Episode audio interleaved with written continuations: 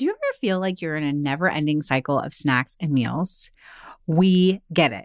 That's why we're excited to share Home Threads, the ultimate solution for creating a stylish and functional family space. At HomeThreads.com, discover furniture that can handle the chaos of family life.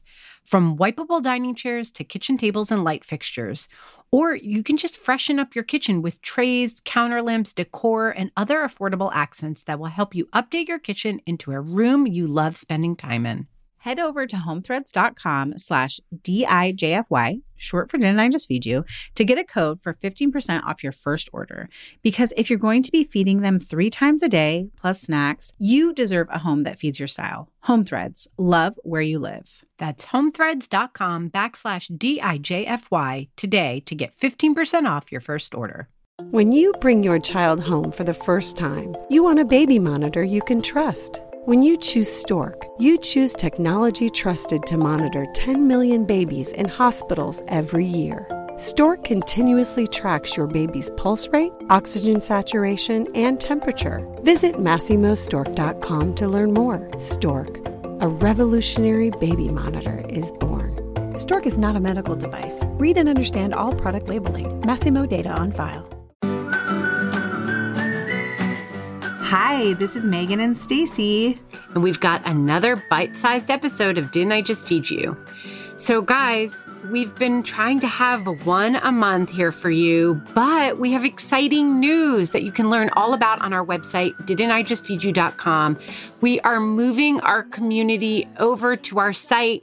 There's a free space that you should join, and there's also a supporting member section. And mini episodes from this point forward are going to be published there. 2 a month. Isn't that an awesome perk that you get if you're a supporting member? I'm really excited about it. There are other perks too. You can learn all about it on our site. We won't take up too much time explaining it here, but this is the last one that is going to be published widely. All of our regular episodes, all the same every week, but the minis are for supporting members. And I'm just going to tease you a little bit and say the first mini episode that is going live in the community is very juicy. It shares some personal information that I have not shared with anyone else yet. I hope you'll make a guess about what it is. But speaking of our listeners community, today we're going to talk about picnic food, which is a direct ask from one of our wonderful listeners in our Facebook community. Miss Katie Kurtz says, hello, I'm a mother of 3 under 4 and I live in California's armpit. That's hilarious. I know. So great. Is there an episode of picnic meals, or do any of you lovely humans have picnic ideas for kids who eat too many sandwiches and don't like meat? Ooh, that's like a double challenge, because my first instinct was to be like, pick up fried chicken. Yeah, mine too, actually. Obviously, that would be mine. But such absolutely, fried chicken is really good. And I do think that you can do like if you want to make it at home, like a chicken tender is really easy, because sometimes bones, I don't know. I don't have a problem with it, but I know sometimes people don't like the bones and dealing with all that, especially if you have dogs at your picnic. I don't know. Is my dog the only one who's obsessed with chicken bones? No, not at all. And drop it. It makes me think about... Ziggy, drop it. It makes me think about how there's a whole Instagram account dedicated to like chicken wing bones in Atlanta. I'll try to find it and put it in the show. Okay, so let's brainstorm other ideas. You know, should we talk about picnic food safety like really briefly? Because salads is kind of, especially when we're talking about like moving away from sandwiches and moving away from meat, you know, you get to salads like pasta salad, macaroni salad, coleslaw, and then it's mayo. And then people are always like, oh, can that sit out for a while? Yeah, and I think it's a good place to talk about what is picnic food really, because in some ways, anything can be picnic food, right? If you take a blanket out to your front yard and bring your dinner bowls out there, that's technically a picnic. But I think what we're really talking about here are foods that travel well, aka like not layer cakes that are going to fall over when you drive somewhere, walk into the park, go on a hike, whatever it might be, especially when you're wrangling little kids. And food that is safe at room temperature, ambient temperature for more than 2 hours. And what we get into with things like pasta salads and potato salads is that mayonnaise has raw egg in it technically, or has some sort of processed egg in it. And so getting it in the temperature danger zone, which is where bacteria can grow. And so if you're going to like have a potato salad out for 3 hours, well, actually you shouldn't. Totally. Yeah. Yes. Yeah, so that temperature danger zone is in between 40 degrees Fahrenheit and 140 degrees Fahrenheit, which, hello, that's like most room temperatures, the temperature outside during the summer. So that's why we want to make sure that we're not like leaving food that bacteria can grow in at room temperature for too long. Yeah. And I think that the timing of it is about 2 hours is like a good rule of thumb. Don't leave food out for more than 2 hours. Yeah. And also, I think it's good to say, you know, we're talking about like no refrigeration, no coolers, no ice packs in that instance. But if you have the wherewithal to like pack a cooler or a cooler bag and add some ice packs, then you give yourself a lot more time of your food being safe while you're traveling. So, Stacey, do you do a lot of picnics in York, and what do you take for picnic food? You know, I really love a snack plate and like cheese plate, like getting, you know, some cheeses, or even like we love Cabot cracker cuts because they're already cut for you, and a loaf of bread. You know, cheese is something that you have to especially worry about the danger zone that we were just talking about. And I also really like grain salads. Like, you know, when you want to not have a mayonnaise-based salad, you're thinking about what kind of salads have a vinaigrette-based dressing. So couscous salad, a quinoa salad, a German-style potato salad.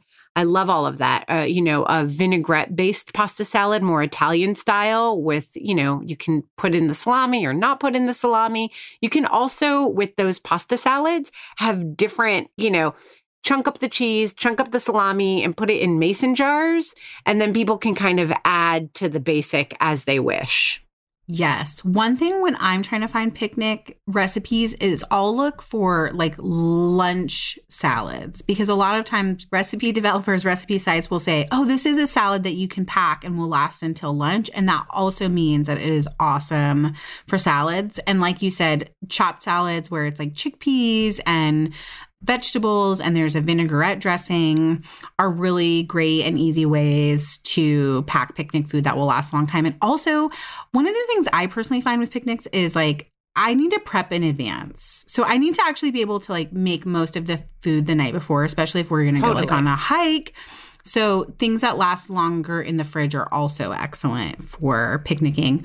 I will say, I know Katie asked us to stay away from meat, but I love to do the cheese thing and then do like cured meat and like summer sausage as a way to get a little more protein. But you could easily do like marinated chickpeas or marinated white beans and take those along with your cheese and veggies and make a little like snack platter on your picnic. The other thing that I was thinking about is like veggie sandwiches. I know Katie said she was like, oh, my kids eat too many sandwiches. But what if you flip the script? What if it wasn't PB&Js, but it was like lots of veggies on a whole wheat bread that you feel really good about? It's like a sturdy bread. Or making like a hummus sandwich where it's hummus on either side of the bread and there's like grated carrots and shredded lettuce and sliced tomatoes, all the things that are so good in the summertime anyways. And there you're avoiding the dangers of mayo. Your hummus is pretty safe at room temperature for a bit of time. And then you have all these wonderful veggies that you're eating in peak season. Yes. So I want to go back to salads for 1 second because I want to just go through some good options that will last in the fridge from the night before and then be able to go from the fridge outside for a couple of hours. Kale is really great. Raw broccoli and cauliflower are really great if you like those. Like, I love a good broccoli salad. I've been making on repeat, just finely chopping raw broccoli with not just miso vinaigrette and dried cranberries and very thinly shaved shallots. And it's delicious. And that would travel really well. Potatoes are a good one. Also, I was talking about vinaigrettes. Pesto. I feel like pesto is a really great picnic ingredient. You can use it as a dip. You can use it as a dressing. You can use it as a sandwich spread, and it's going to stay stable through all of the different travel. Back to your sandwich idea. Maybe this is because I live in New York, but bagels. We love bagels. Yes. Stop by the bagel spot, and everything bagel with vegetable cream cheese. You can't beat that. Maybe lox, maybe tomato, depends on your mood. It's a beautiful thing. But again, cream cheese, you want to make sure that you have a cooler with you. Yes. I also had another salad thought. You got me jogging there, which is, coleslaw is something that people are like, oh, you don't want to leave that out at your picnic or your barbecue. But I think that's because we think of coleslaw as always having to be creamy. There are tons of cabbage salads that you can make and are great for picnic food. I'm thinking of that very ubiquitous to me. Maybe it's has Midwest roots where you take bagged cabbage, ramen noodles, slivered almonds, and you may and whatever other veggies you want to add into it. You could add protein with some roasted chicken or chickpeas or something like that, or edamame would be great. Yum. And then you make a vinaigrette, which is rice wine vinegar and soy sauce and the packet of sea sting from the ramen. I don't know why, but it is one of those salads that seems so weird and is so good. It's so good. It's so good. If I was going to make it for a picnic, I might just leave the ramen out until the morning of, because you don't cook the ramen noodles. They're just the crushed up ramen noodles. But they get nice and soft. Just yes, from they do a weird, delicious thing, which is they're kind of soft on the edge and they're still kind of crunchy, and you have the crunchy almonds. And it is the funnest texture of a salad. And that's one of my favorites. And actually my kids are really into eating uncooked ramen these days, so they are on board with that. That's a delicious suggestion. Sandwiches. We keep going back between sandwiches and salads. I'm I want to go back. Think of a salad. You made me think of a sandwich. Something you said made me think of another sandwich, but using the right bread. So I feel baguette is really nice if you have cheese and you're doing the snack board thing. I don't know who's into this besides you, but I'm gonna bow at your feet and say, if you want to make homemade pretzels, I mean, I know you've done it. Maybe you can get soft pretzels from the freezer section. That's what I would do. Say, super pretzel all day for a picnic. Yeah. That's a great option. And then also focaccia for pressed sandwiches. Any kind of sandwich where you press it together and actually the flavor gets better, like oil, vinegar, layer, meat and cheese, veggies, whatever it is, and then press it together really hard and let it sit in the fridge overnight. It actually becomes better like that, not bad sandwich soggy. Yes. I also fully admit too, I kind of like a sandwich where there's a little bit of sogginess. My go-to as a kid was a classic Italian sub sandwich. It's ham and salami, provolone cheese, and then tomatoes, shredded lettuce, and an oil and vinegar dressing, because I was not into mayo as a kid. And I would take those hiking, and the bread does definitely get soggy, but for some reason I enjoyed it because at least it was flavorful soggy bread. Yeah, it's that. Yeah. Soaked with vinaigrette deliciousness. Okay, we keep pivoting back and forth like a ping pong. Going back to the snack plate idea, I just had a thought too. Marinated things, marinated mozzarella, marinated radishes, marinated mushrooms. You got me thinking when you mentioned beans. You can marinate beans and put broccolette in there, and that would be delicious too. That is a really nice way to serve veggies and an alternative to meat protein that is really fun too, and goes beautifully with a spread of cheese and cured meats and breads. Why did that make me think of breakfast food? Because I don't know.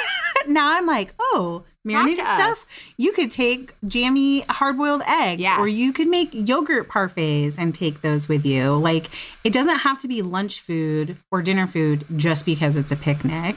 Yes. And I guess you gave us that permission slip by saying bagels, right? Yes. Break the rules. Break the rules. Picnics, break the rules. Also, please pack canned wine. Yeah. Or canned cocktails. Canned cocktails. Real quick, picnic equipment. I think this is one of those activities where having a great cooler, having a great picnic knife, and maybe a great picnic blanket is the difference in your comfort and your pleasure. What do you think is essential to pack for picnics? I definitely have a soft-sided cooler if it's just our family. I have two of them, actually. That way, everybody can help carry stuff and no one's stuck with one big mega cooler. If you live in a city and you're going to be schlepping a little bit like we do in New York, you might want to have one of those foldable like grocery carts. So smart. To take everything with you. Thermoses to keep stuff cold, your drinks cold. What else? Oh, and a great blanket, for sure. A great blanket. Yeah. We have a really big one that has one side that's waterproof and the other side that's soft. Yes. I would also add a great picnic knife. I'm really into Openell's picnic knife because it has a blade that, like, it's closed like a pocket knife. It has a blade that you can pull out, and then it also has a corkscrew on the other end. Oh my gosh, in case corkscrew. And a bottle opener in case you choose not to bring canned wine or canned cocktails. Yes. I've been in that position. It sucks. You get into the middle of Central Park and you're like, oh no, how do we get to our wine? Yeah. And then I think a little inexpensive plastic cutting board is great to take with you, not only because you can like cut up things if you last minute stopped at like the farm stand and you need to cut up some cucumbers or tomatoes or whatever to share with your cheese and bread, but also because it's a great surface to set things on that it like won't get bounced around as much as like just containers sitting on the picnic blanket or in your picnic basket. I say picnic basket because isn't that so idyllic? But it really is. I have two vintage ones, and you know when the last time I used them was? Never. Never. Someone gifted us a really beautiful one, too, that had like compartments and, you know, reusable plastic, like sturdy wine glasses and those picks that you can put in the ground to steady your wine glass. It's so cute and great and never. That's why I like those soft-sided coolers. Yes. And on picnic blankets, if you don't want to invest in like a true picnic blanket, one of my little hacks is like going to the dollar store and getting a shower curtain, and you put that down first and then put one of your like favorite household blankets on top of it. And that way you're not getting moisture through from the ground. It's a really nice, easy thing to do. And like you buy one at the beginning of the season and you can recycle it or save it for painting projects or whatever at the end of the season. So it's not super wasteful plastic waste. That is super smart, Megan. Oh, one more thing. I know we're supposed to keep it mini. Please always pack salt. And if you have the forethought, some sliced lemons. Thank me later. When you have a salad and you're like, I wish this had a little bit something else. Those two things will save you. Brilliant. I think on that brilliant note, that's the way to close it out. Hey, find us as Didn't I Just Feed You on Instagram and Facebook. And be sure to visit didn'tijustfeedyou.com to sign up for our new listeners community. Our music is Good Old Times by Alex Cohen, provided by Jim Endo. A huge thank you to our editor, Samantha Gatsik. Thanks for listening. Stay sane and well-fed. Until next time.